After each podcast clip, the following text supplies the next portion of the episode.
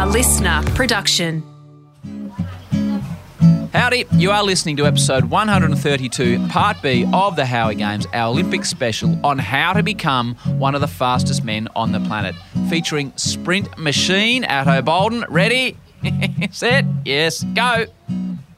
Okay, mate, let's take me to 97 world titles and 200. Give me a brief description of what's required to run at 200 metres. John Drummond starts in lane one in the men's 200 metres final. Ato Boldon of Trinidad in lane three, the fastest man in the world this year at 1977. You have to have the patience to know when to actually floor it and then the discipline to hold your form when you're feeling the fatigue because you are going to feel the fatigue it is half a lap um, that 200 in athens at the world championships was significant for me because i had come back in 97 feeling like i don't ever want to experience the uh, the pain of losing um, a 100 meter um, like I did in Atlanta. And here's the favourite. I think he's favourite, Ato Boldon. He was third at the Olympics last year. He's been the man of these championships so far. 987 set the championships alight last night. So I came back again, breezing through the rounds, and then the heat in Athens finally caught up with me, and I was cramping pretty badly in the final and only finished fifth. Almost set. Ettimi. Good start. Boldon out fast. Greene beat them out. Bailey reasonably away. Fredericks away well. I reckon Boldon's in trouble. Greene just in front. Bailey coming at him hard. Greene's got them. Greene's done it. Well, Boldon was never a factor. So now back home, they were like, maybe Mr. Golden Boldon isn't as golden as we thought he was. So now for the first, yeah, now for the first time, I really have people going, eh, I don't know. We don't we don't know if this guy is is, is the one. There's no doubt that the favourites, I think, will be in lane three, Ato Boldon, and in lane four, Frank Fredericks. So the 200 was sort of me proving myself and saying, hey, I, I am capable of winning um, on a given day. I just, you know, I've, I've had I've had some really bad luck this week. And Boldon off very well indeed. So too is Garcia out in lane six. Fredericks now getting into his running round the bend. Boldon in lane three. He's well up on Fredericks. John Drummond running well on the inside. So the, the 200 was great. Um, the 200, the, the time wasn't particularly fast, but um, to become your country's first in anything, and certainly for me to be your first athletics world champion, I'd already become the first um, world under 20 champion. That was very, very significant because, you know, First is forever. Drummond running well on the inside. And also Garcia still with the Greek coming up under your topless. But look at Boldon. Boldon is going clear of the field. Boldon is going to win by a big margin. Fredericks is uh, in second place. And Claudinei da Silva of Brazil just gets up to take the bronze medal. Well, a very clear victory indeed there for Ato Boldon. He may have disappointed in the 100, but he's come good in the 200 metres. So, Frequent listeners to this show know that my kids often ask questions of the guest Ato. One is Okay. 11, one is 9. now, you get my 11 year old, her name is Sky, but she operates, because we all have nicknames here in Australia, Ato, as the pickle, okay? the pickle. All right. Got it. So you get the question from Barwon Heads, where I am in Victoria, all the way to Tokyo, from the pickle in relation to that 200 metre win when you became world champion. Okay. Hi, Edo. Pickle here. I really like athletics, and I like the 200 metres as well. Anyway, Dad was showing me the video of you winning the 97 World Championships for the 200 metres. Wow, you're so fast. What is it like to win in front of so many people and know you're the fastest man on the planet? That's a great. That's a great question. There, the, the pickle has done her homework. Um, it it it was special for me in in a number of ways. One, remember, it's redemption. I was supposed to win the hundred. I didn't. I didn't even medal. Um, people back home are saying, you know, maybe I'm I'm not as good as I think I am. So it's on the one hand, it's on the one hand, it's relief for that. On on the second on the second hand, it's my country's first world title ever in uh, in in track and field, and we have, and quite frankly, we don't have a lot of world titles in, in other sports either. We have we have netball, and we've had some since, but we, we don't have we had we had one in, a couple in boxing. So it's it's it's pretty significant in terms of my country's history. But more importantly, I think it's sort of you know early in your career to get that kind of win, it kind of confirms that all the hard work that you've been doing will pay off because all I had had up until that point was, you know, was, was bronze medal. So to, to finally get that one gold was, was huge. And I went back home and we had, we had a, a lot of partying to do. As they could party like nowhere on the planet. If anyone's been to Carnival in Trinidad, they'll understand That's that. for sure.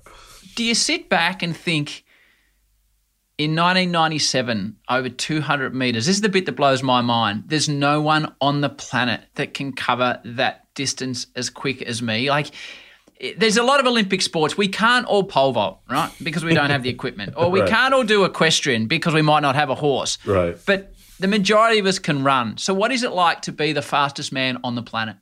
I do recall on many occasions.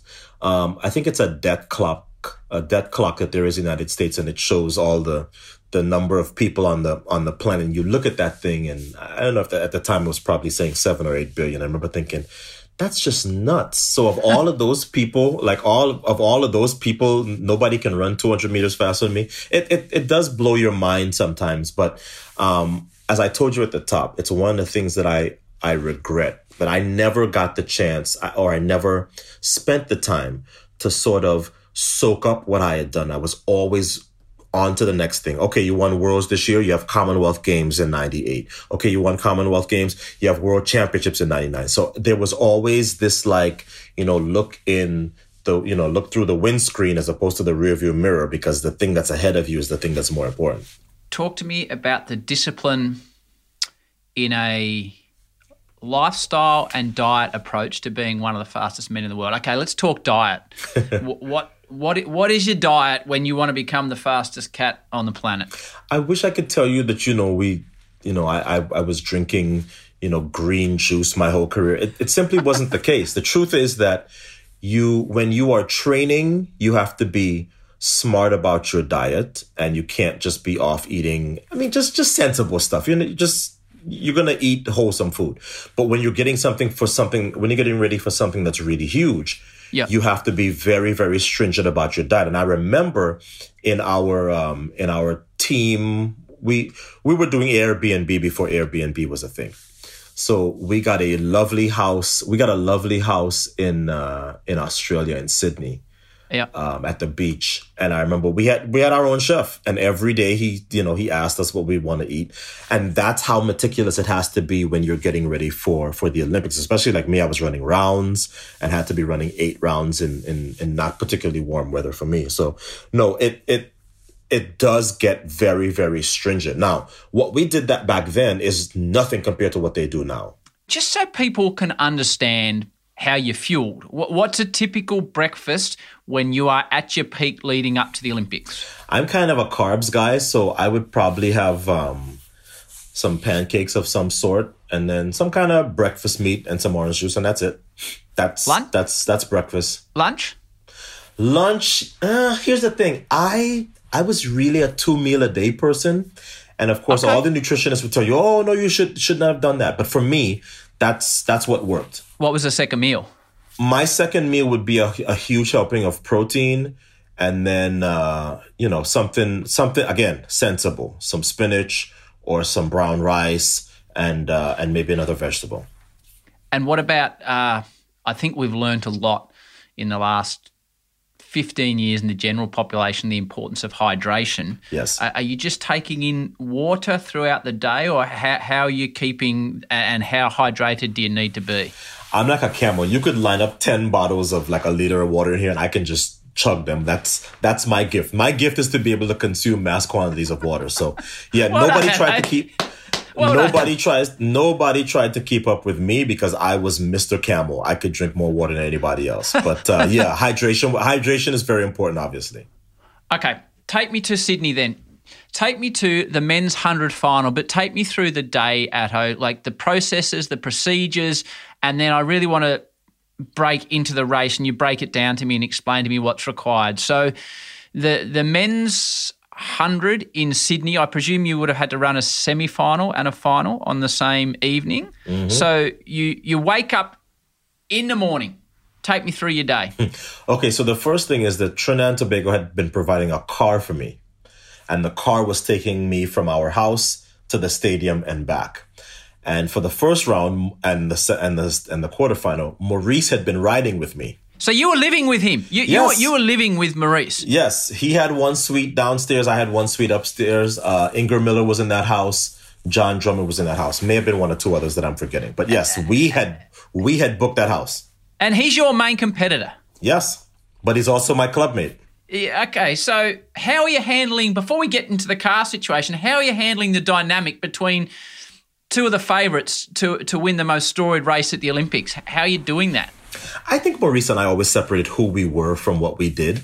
So yeah, I it's not like I was walking around making eyes at him because he was my competition or or vice versa. It's like, look, whoever has the better race this evening is is going to win and and and no amount of staring down and and and any kind of silliness was going to change that. So no, we were fine, but I think Maurice was a little offended. in retrospect because he was like, "What?" Because I was like, uh, "You got to find your own car today." Because I and it's and it's not ah. even uh, that's I think that's that's not even gamesmanship. It was just me saying, you know what, my country is providing a car for me. It's my job to go out there. I don't need to. I don't need to be accommodating Maurice on this particular day. Okay, okay, I love it. The day after, sure. So um, it was it was a normal day, except that I was coming off of an injury the year before. I wasn't feeling great through the rounds. I was feeling good, and um, I remember going going to the track, and in the semifinal, I only got third but it was kind of my plan because I always felt like in the finals, Maurice kind of keyed off of me. So I wanted to get out of the center of the race. Um, as it turned out, I because I got third in the semifinal, I ended up in lane eight, and I figured, I, okay, yeah. this would be this would be great because Maurice and everybody else was in the middle. I'd be in lane eight. And a contrast with Ato Boldon, who was disappointing in the semi. He's got to pick up the pieces 80 minutes later and try and run the race of his life. He was third four years ago behind Bailey and Fredericks. Under enormous pressure from his country. Being in lane eight back then meant that you, this is before the gun came out of the speakers behind you. It used to be that the gun came from the inside, wherever the gun was, and the sound uh. had to physically get to you. Huge huh. disadvantage for me in lane eight. Wow. So I just because so of the time the I'm, audio takes to get to you. That's right. It's that it's that fine a margin. Huh. Wait for it. So I decide I'm going to guess the gun. I am literally going to wait until he says set and go when I think the gun is going to sound. And I guess correctly. So that's a secret I think I'm going to take to my grave until somebody writes uh, an entire thesis on why I had to have guessed.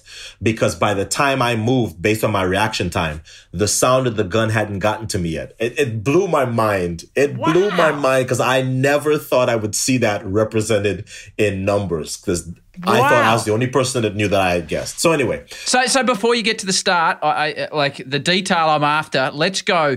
The the semi final finishes. What's the gap between the semi final and the final? Maybe an hour and a half. What are you doing for a year and a half? It's the oh, biggest race of your the, career at this point. Yeah, we're in the back. Um, everybody's taking turns um, getting treated by our physio. Um, not a not a whole lot being said, just like you know, just small talk.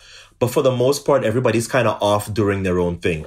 We're just back there kind of in our own world. But it, it doesn't, I don't think if anybody was able to see it like over a fence, they would think, oh yeah, these, these two are about to run for, you know, for the 100 meter Olympic title. It, it looks normal because we're used to doing it.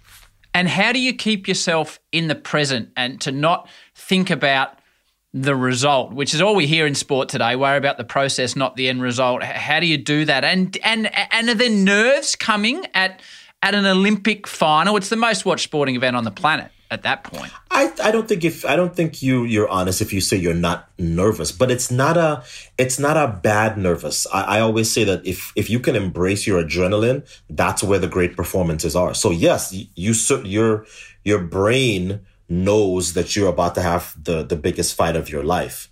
Um, your nervous system is ready f- to to actually go out there and and and be the best it's ever been. But it's not a it's not a crippling nerves. It's not a oh my gosh. It's a you know I can't I, I can't wait for this. We spend the other 364 huh. days of the year getting ready for nights like tonight. You you yeah. know you you you think you're you think you're you think you're hot stuff. Well, you're gonna get a chance to go show it with the whole planet watching. So it it it really is a.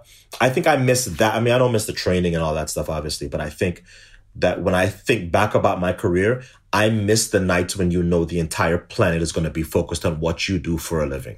That's that's intense, isn't it? Because it is the entire planet. So you walk out uh, into the Sydney Olympic Stadium, and you know, I was lucky enough to be working there, and I got to go there. So there's a hundred. I think it was used to be. It was typically 112, 113,000 people Yep. in that stadium, and and you walk out, and you are the eight gladiators. Like it's giving me shivers thinking about it now. It's so cool, Ato. It really was. And um, I mean, let's face it, Australian athletics fans are, are some of the best. So I'm looking at all the Trinidad and Tobago flags in the stands. People are interacting with me. People are, you know, wishing me good luck. I'm hearing people talking to Maurice. I'm hearing people talking to, to other people in the race. And remember, because I'm in lane eight, I'm up closest to the, to the stands. So Okay. it really was a unique experience. I, I I only ran two of my Olympic finals from lane eight, but I remember being that one as being so much closer to the fans because usually I was obviously in three or four or five. So it was a very unique experience, but one that that you know I'll never forget. Back to Ato in a tick. As per usual, there will still be a full episode out this Thursday. Geez, we've been busy in the old Howie Games studio featuring the GOAT of snowboarding, Shaun White. Now, if you've missed Shaun's player profile, which always contains stuff not heard in the pod, go back and check it out, including Shaun's story about Andre Agassi. You'll have met a lot of what we would call famous people, celebrities, well known people. Mm-hmm. Of all the high profile people you've met in your life, Shaun, give me someone that's made an impression on you. Oh wow. Um, Andre Agassi, I would say. Um, Andre Agassi has written the best sports book I have ever read. Open. Yeah, open. Yeah, I read that. It was great. Um, you know, to have a career like he did and to write that kind of a book and just lay it all out. And, um, you know, it's funny because when we met, I was I was shooting a commercial and it was for American Express and um, he was there with all these other Ellen DeGeneres and and um, Halle Berry and all, all these celebrities. And like he kept staring at me during the take. And I was like what? Like, is there is there something on my face? And then like the cut would end and there he is staring at me again. And I finally like was like what's up? Like w- what's going on? And he's just like ah you know I like your hair. Because that's been when I had the long he's like you're gonna have that hair till you're like 80 you know but we hit it off and I still call him from time to time for advice on things because he's been through it all That's Shaun White from his player profile. Shaun's full episode drops this Thursday. On we go with Ato. So when they start to call you to the blocks, the physical work is done at this stage, and I presume this is where the mental side of things comes in. We we- nowadays, in 2021, it's all about visualization. I'll get to how you run the race, but a- are you mentally picturing the race, or what are you? Or you blanking it out, or you're thinking about uh, uh, what you had for breakfast? What are you doing? No, you better not be thinking about anything when that gun goes off. I am. It, it, it is like a choreographed dance. I know how I want to react to the gun. I know how I want to push out from the blocks in my drive phase, where I want to stand up, where I want to do my damage in the race. And then for me, I am sort of hearkening back to the mistakes that I made in Atlanta and making sure that this does not happen to me now. So I remember thinking to myself, do not, even though you're in lane eight, do not turn and look because if it is a if it is a close finish, this and getting to the line with your chest first may be the difference between silver and gold or gold or, or uh, silver and bronze or bronze and nothing. So I'm I'm telling myself, you know, remember, don't look, just run the whole race and lean at the tape. There's no room for mistakes here. This is the most important race of their life. So they're almost set. Greene four from the left. Okay, so now this is this is the bit that really interests me, Ato. You're in the blocks. Take me through what you are trying to do over 10, 15 minute meter stages of a 100 meter race. And not necessarily, you can use Sydney as an example, but what is the perfect race and how do you run it? To, to be running under 10 seconds, you know, I think you did it 28 times or something. It's ridiculous. That night in Sydney, I am thinking, oh, remember, I'm going to guess the gun. So that's Yep. the first bit of like, and, and that takes, that takes bravado. That takes confidence. Yeah. If you guess wrong, you, you know, you've, you've, remember, I don't exactly have good luck with false starts at the Olympics. Yeah. So when I make a decision that I'm going to, uh, that I'm to guess, it means that I have to be really sharp and I have to be really on. So what I'm doing is while we're waiting for the gun, I am listening to the starter and listening to his cadence. Set, pow. Set, pow. So in my head, I have a sense of when he's going to shoot the gun now. So the so we we're called to the blocks. Remember, I'm on the outside. The guns the the guns up in the air. Set. And I decide, okay, I'm moving. And the gun sounds, and I go, ooh, that went well. Don't throw it away. Keep pushing. Settle again. Almost set. Away. Greene, good start. Boldon got a terrific start out wide. Keep pushing, keep pushing. Okay, now stand up, relax, relax, fight, fight, fight, fight, fight. And I lean, and there's Maurice. So I've gotten second. So when you burst out of the blocks, is it more arms or legs to get yourself going? More arms first. Okay. And it's, then it's more arms in the early going, it's more legs in the later going. and and you stay in that crouch. What's the purpose of the crouch and when do you come out of the crouch? Right. So the way I explain it to my my young athletes learning it for the first time, you're driving a Range Rover and the Range Rover stalls on the side of the road. And now you have to get it moving. You're not going to push it from standing straight up. You're going to have some relative angle so that you can get your feet under you and really get this thing going. Because all you're trying to do in that part of the race is overcome inertia. So the reason why you stay on is because that's the best angle from which to push. You wouldn't push that Range Rover from here because it wouldn't go very far. Okay. That's the angle you want to be at to push. So that's why you see world class sprinters push from that angle. And the act of keeping it that long actually started with Maurice and myself and my group because it was it was my coach that sort of invented that. So at what meter mark are you at your upright position? Um, in a perfect world, you probably want to be up at about 30, 35. Um, I probably came up at about 28, 29, and Maurice probably came up around the same time. And at what point in the 100 is your speed at its maximum? You're probably going to hit your max speed between 45 and 50. Soon after you come out of that dry phase, you're going to hit your, your top speed about 45, 50 meters. By 55, 60, you're just trying to, to not decelerate so much that you can get to the line uh, ahead. What's the top speed when you're at, at that high point? Um, I think for I think for me it was low 27s 27 miles an hour. 27 miles per hour for us i think donovan still has the record for like instant top speed he hit 28 at one point and he that's even faster than bolt did bolt had a faster average over Yep. the 100 but in terms of instantaneous like radar gun speed i still think donovan has that record at like 28.2 miles per hour which is which is very impressive And does your speed decrease because of fatigue? Does fatigue come in or not? Yes. Well, it's it's fatigue, but it's not in the, in the sense of like a miler. Um, sprinting is anaerobic, so at some point you are going to go through your energy sources. Um, your muscles are going to run out of energy sources, and that's what causes deceleration. That's why training is so important because if you train your muscles to be able to not be as fatigued in 100 meters, Greene and bold, and it's not going to be much in it. you're going to, you know, that's where you get uh, a a Usain Bolt or a Shelly-Ann Fraser-Pryce.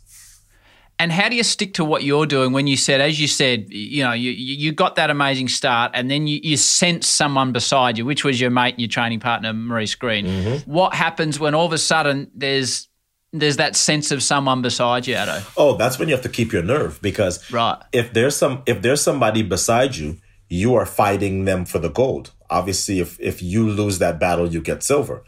But if you start throwing away your own race, then you go from gold to silver to bronze to you you didn't medal or maybe Yeah, you're maybe you're dead last. So yeah, there there is a component of holding your nerve and holding your form because that's what's going to get you to the line not not tensing up not trying to muscle your way down there but the act of relaxation. And i think that's that's the respect that sprinters get. You have to be in this uber competitive thing where um, you know a thousandth of a second decides first from third sometimes or first from second.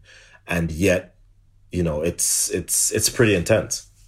And when you get to the line, and like, what's the what's the um, technique of what what's what part of the body should hit the line first? ideally your uh, your torso So that's why you see some some people do this and and twist. Uh, Karsten Warholm, who's the who just broke the world record in the 400 meter hurdles from Norway, he's he's very old school. They used to do this. They used to Yeah. twist at the line so that it forces your it forces your uh, your shoulder across. That's actually a very good uh, good method. A lot of people. I wasn't a great leaner, but a lot of people don't uh, don't lean correctly. You want to you want to lean across the line such that your uh, your torso breaks the tape. Greene's got him now and moves away and runs 9.88. Confirms his greatness like Marion Jones with a brilliant win. We've got the two mates there, Greene and Boldon. They've run first and second, and Boldon's inside 10 as well. Boldon had a great first 60, 9.87 Greene and 9.99 for Boldon. Thompson third in 10.04.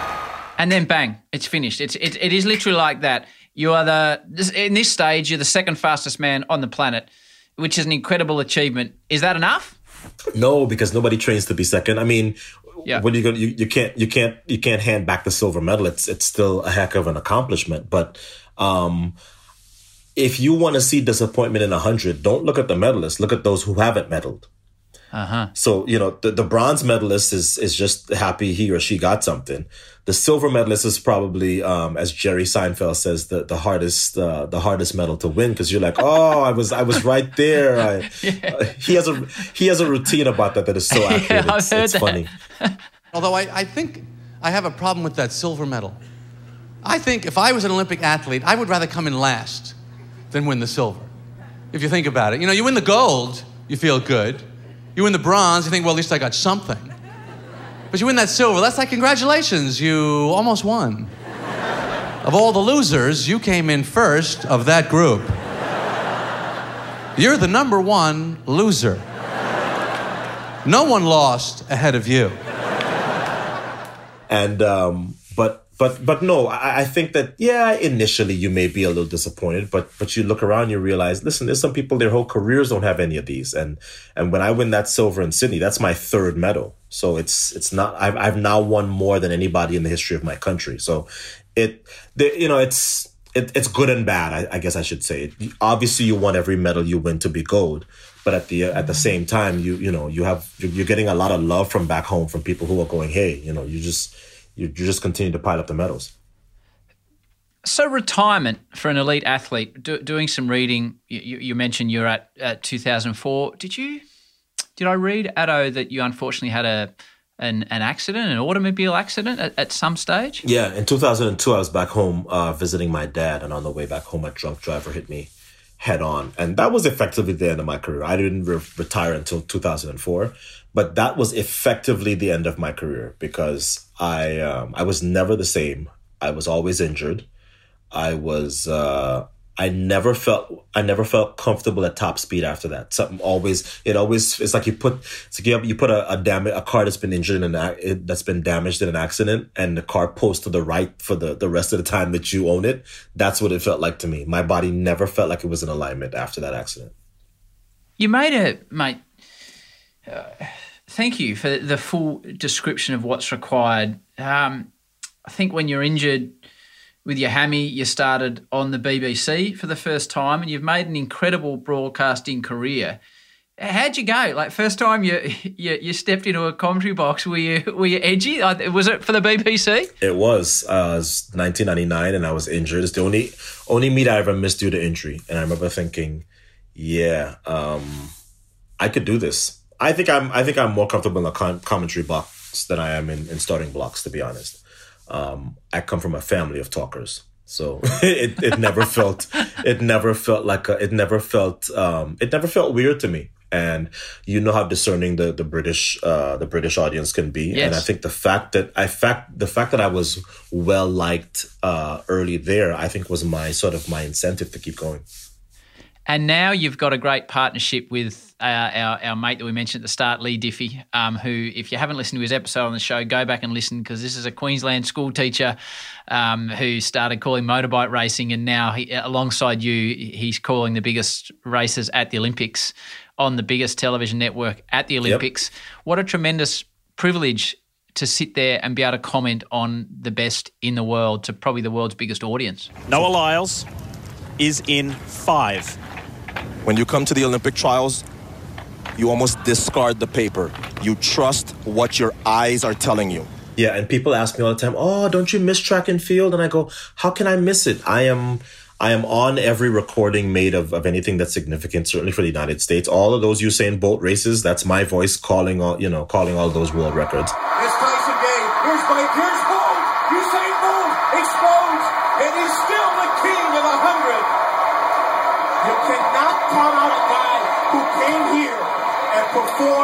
just like he performs every time he's on the big stage. That's the second fastest time he's ever run. And his advantage is this time. He came here, he didn't even have to run the best race he's ever run. Everybody else had to run a personal best just to compete. And you know, as I said at the at the at the beginning, I get to express my passion for athletics through that medium. So I don't feel like I miss a thing. I don't I don't miss a thing. I can't run anymore. I'm almost 50. so now I get to express my passion for my sport through television. And you look at Bolt 958. Were you there that night? Oh yeah. I was there. I was in the building for every single world record he ever set, including the first one in New York. Set. There's the start, and Bolt got a good one. Engage right with him and sells himself a foul. Bailey's there too. But here's Bolt. Bolt charging to the front. Gay's coming but can't catch him. Usain Bolt. Look at the time. 958 world record. I told you, Tom Hammond, we were going to see a 9-5 tonight. The wind is okay. In fact, ladies and gentlemen, it is into a headwind. There is no one on this planet or any other one that we know of that has ever run that fast. So, as the man that's been there and done it and lived it and run a nine, what did you do? A nine yourself? 86. So, you've run a 986. I can remember when that 958 flashed up and it. It was like, oh, there must be something wrong with the timing system. For a man that's lived it and breathed it, what does that time mean to you? What's funny is that of his two fastest uh, times, of his three fastest times, the 958 world record is not even the most impressive one. The most impressive one is the one everybody else remembers as well, the one from Beijing, uh-huh. where he gets the 70 meters and starts like beating his chest and going, Where is everybody? I thought Yeah, this was supposed yeah, to be yeah. a race. Um, that is still the most impressive 100 meter race I have ever seen in my life because. I mean, in real time, I said on our air, I said, I think he just threw away 959. Here they come down the track. Usain Bolt sprinting ahead, winning by daylight. And setting a world record, 9.68. The wind is okay. New world record. How easy was that? It no longer is good enough to be sub 10. They have now gone into the realm of video game times 9.69 for Usain Bolt, and he made it look easy. I have never seen another 100 meter Olympic champion run that easy. He dominated this field. This has never been seen before in Olympic history, ever. It's not even close. He's able to celebrate 15 meters from the finish and still destroys his own world record of 9.72. I think he possibly, Tom and Lewis, threw away a 9.59. So, I mean, I got sort of vindicated the next year when he ran 958. But who's to say that night that he wasn't going to run 955 or 954? I mean, it was th- the most explosive 30 to 70 meters I'd ever seen in my life. So, um, I, I, you know, I always say if you got to see Usain run on television, you know, consider yourself fortunate. But if you got to see him run in person and you got to put your eyes and see somebody moving, you know, you know, for 100 meters that quickly, you were really, really blessed. And, and I consider myself very blessed to have seen every one of those records, both 100 and 200 meters. That's a great answer. It's obviously because of the margin of the race is so small, any incremental change, and, that was a massive incremental change. Mm-hmm. Do you have an idea in your head? You, you described what what your athlete is doing now with diet and training compared to what you were doing 20 years ago and how much it's changed. So obviously technology and training and diet and, and everything will continue to improve. Do you have an do you have a number in your mind that is achievable and then a number that below that you just can't see it? Like are, are we going to see a 9 five zero at some stage in our lifetimes, or or is it getting to the? There, there must be a point where things are not physically possible. I guess. Where's that point? Well, yeah, we're not going to see eight. I'm not going to see eight, nine in my lifetime. Neither will you. Um, but I think nine four is probably or nine three is probably possible because you know we're seeing the advent now of like these super spikes. And in fact Usain Bolt um, had a quote recently where he said if you'd have given me those you know super spikes with whatever they're doing Yeah, you know, the carbon within thing, the shoe yeah. now. Right. If you'd have given me those I think he said he think he he could have run nine five lower nine four. I don't I don't doubt that. But um, I think I think in my lifetime I'll see it be nine five low. All right, now you get my son, Ato. You've had the pickle. Now, my son, he's a bit of a loose cannon, is the only way to describe him. he's nine. His nickname is the Big Penguin. and he seems to, for whatever reason, have a slightly alternate view of life. Okay. So we watched seven or eight of your races this morning Okay. over porridge. and uh, and this is what he come up with. Okay, you ready? all right Hey Ato, Big Penguin here. First off, I think you're so fast. You are so fast. If I was that fast, I would be so good at footy. Not that you probably know what that is. Anyway, uh. I noticed that you always run in sunglasses. And I'm looking at a few now, and it looks like you're going into space. They were curling over the back of your head and stuff. Where did you get that idea from? Did it make you run faster? He, mate, was that excited about your Oakleys, it's not funny. That is hilarious His eyewear, you have to run fast if you wear that. Somebody might be chasing you, Oh, trying to get it. too. We saw Alexander wear them in the first round this morning, and surprised that Ato Boldon shows up with that space age eyewear. There's a story. There's a story that just came out in Vogue this week about how those glasses have lasted 21 years now. I wore them for the first time in Sydney in 2000. 21 years later, they're still being talked about. They're still being worn by performers and actors and, and actresses. Um, Well, I describe them for those. People need to Google you and they'll see them. But describe them as they, as I said, my nine-year-old looked like you thought you're off to So, Mars. We're used to sun. We're used to sunglasses that that do this, right? They they Yeah. hook around your eyes. So these just have the these just have the lens, and then they go up above your head. They call over the top, and they're not like any of the. Uh, they're not like any other sunglasses, and anybody that that's brave enough to wear them should be used to uh should you know should be expecting stares. And did they make you run faster? That's what he wanted to know. no, no, no, no, no, no, not at all, not at all. Okay. But they were good for they were good for fashion. Hey, mate, you've been great with your time, and I- I've loved the discussion for two blokes that haven't met before. I really appreciate it. I I asked you about advice to your, to your athlete and athletes earlier on, but I'll ask you a similar question. But we are blessed to have a lot of kids listen to this show with their parents. Um, and at the moment here in Victoria, where I'm in, we're in lockdown, so they, they can't do what they want to be doing to going to footy or soccer or tennis or cricket or aths, etc. But for those that do want to achieve something at and it doesn't need to be in the athletic field. It can be as a pianist or a, a bricklayer or whatever. But a, a young kid that is listening with dreams in their mind, from all your amazing experiences, what advice would you give them? I think that many people tend to listen too much to detractors. And I think, you know, maybe you would look at me and you would think, oh, yeah, you've always had, you know, all, all sorts of support. No, I had, I had people in my own family who said, ah, you should probably go get, you know, go get that, that, uh, that law degree because, you know, you're, you're a good talker. There's, there's no real future for you in, uh, in, in track and field.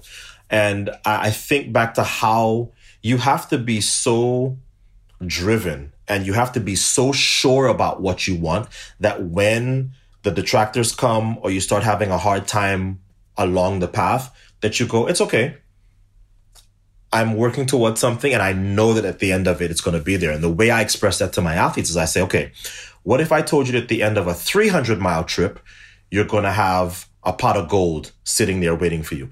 You wouldn't worry about mile one or mile three or mile 200 because you have to you have and that's what champions have. Champions have that that commitment and that they have that that surety in their head. They're convinced right? Champions are convinced. They're convinced that at the end of it they're going to have the championship. They're going to have the medal. They're going to have the record. And so many people the minute that things get you know a little uncomfortable they go oh well this is it. I i can't possibly go on. It's like no. Remember your 300 mile journey and be confident that at the end of it you will get the reward. Brilliant advice, Ato. Uh, mate, stay safe. I appreciate it. Thanks for taking me into the world of what's required to be one of the fastest men on the planet. I've enjoyed every moment of it. Um, yeah, thanks for having a chat with me on the Howie Games, mate. I really, really appreciate it, Ato. Real pleasure to be with you, Howie. Stay safe. Peace. You too. Take care. Well, now you know just what is required to run sub 10. So, get training, hit the gym, knock out the Olympic deadlifts and the big quad busting squats. And remember, the Paris Games are only three years away, so you better get to it. Thanks to Ato for sharing his story and his incredible insight. What a true gentleman. And I can tell you, talking to Ato over Zoom, he is still a seriously fit looking customer. Thanks to the great man, Leigh Diffey, from episode 130 of the show, who organised Ato to come on the pod. On your guru, Das got this one done on a very tight schedule. If there was an Olympic event for speed podcast editing, he would be a gold medalist. Too bad he can't hit a fairway with his driver. I guess you can't be good at everything. Thanks to you all for your continued support of the show. Until Thursday with triple Olympic gold medalist, the GOAT of snowboarding, if you don't mind, Shaun White. Peace and love. And we can do it if we try, try, try. If we try, try, try. If we try, try, try.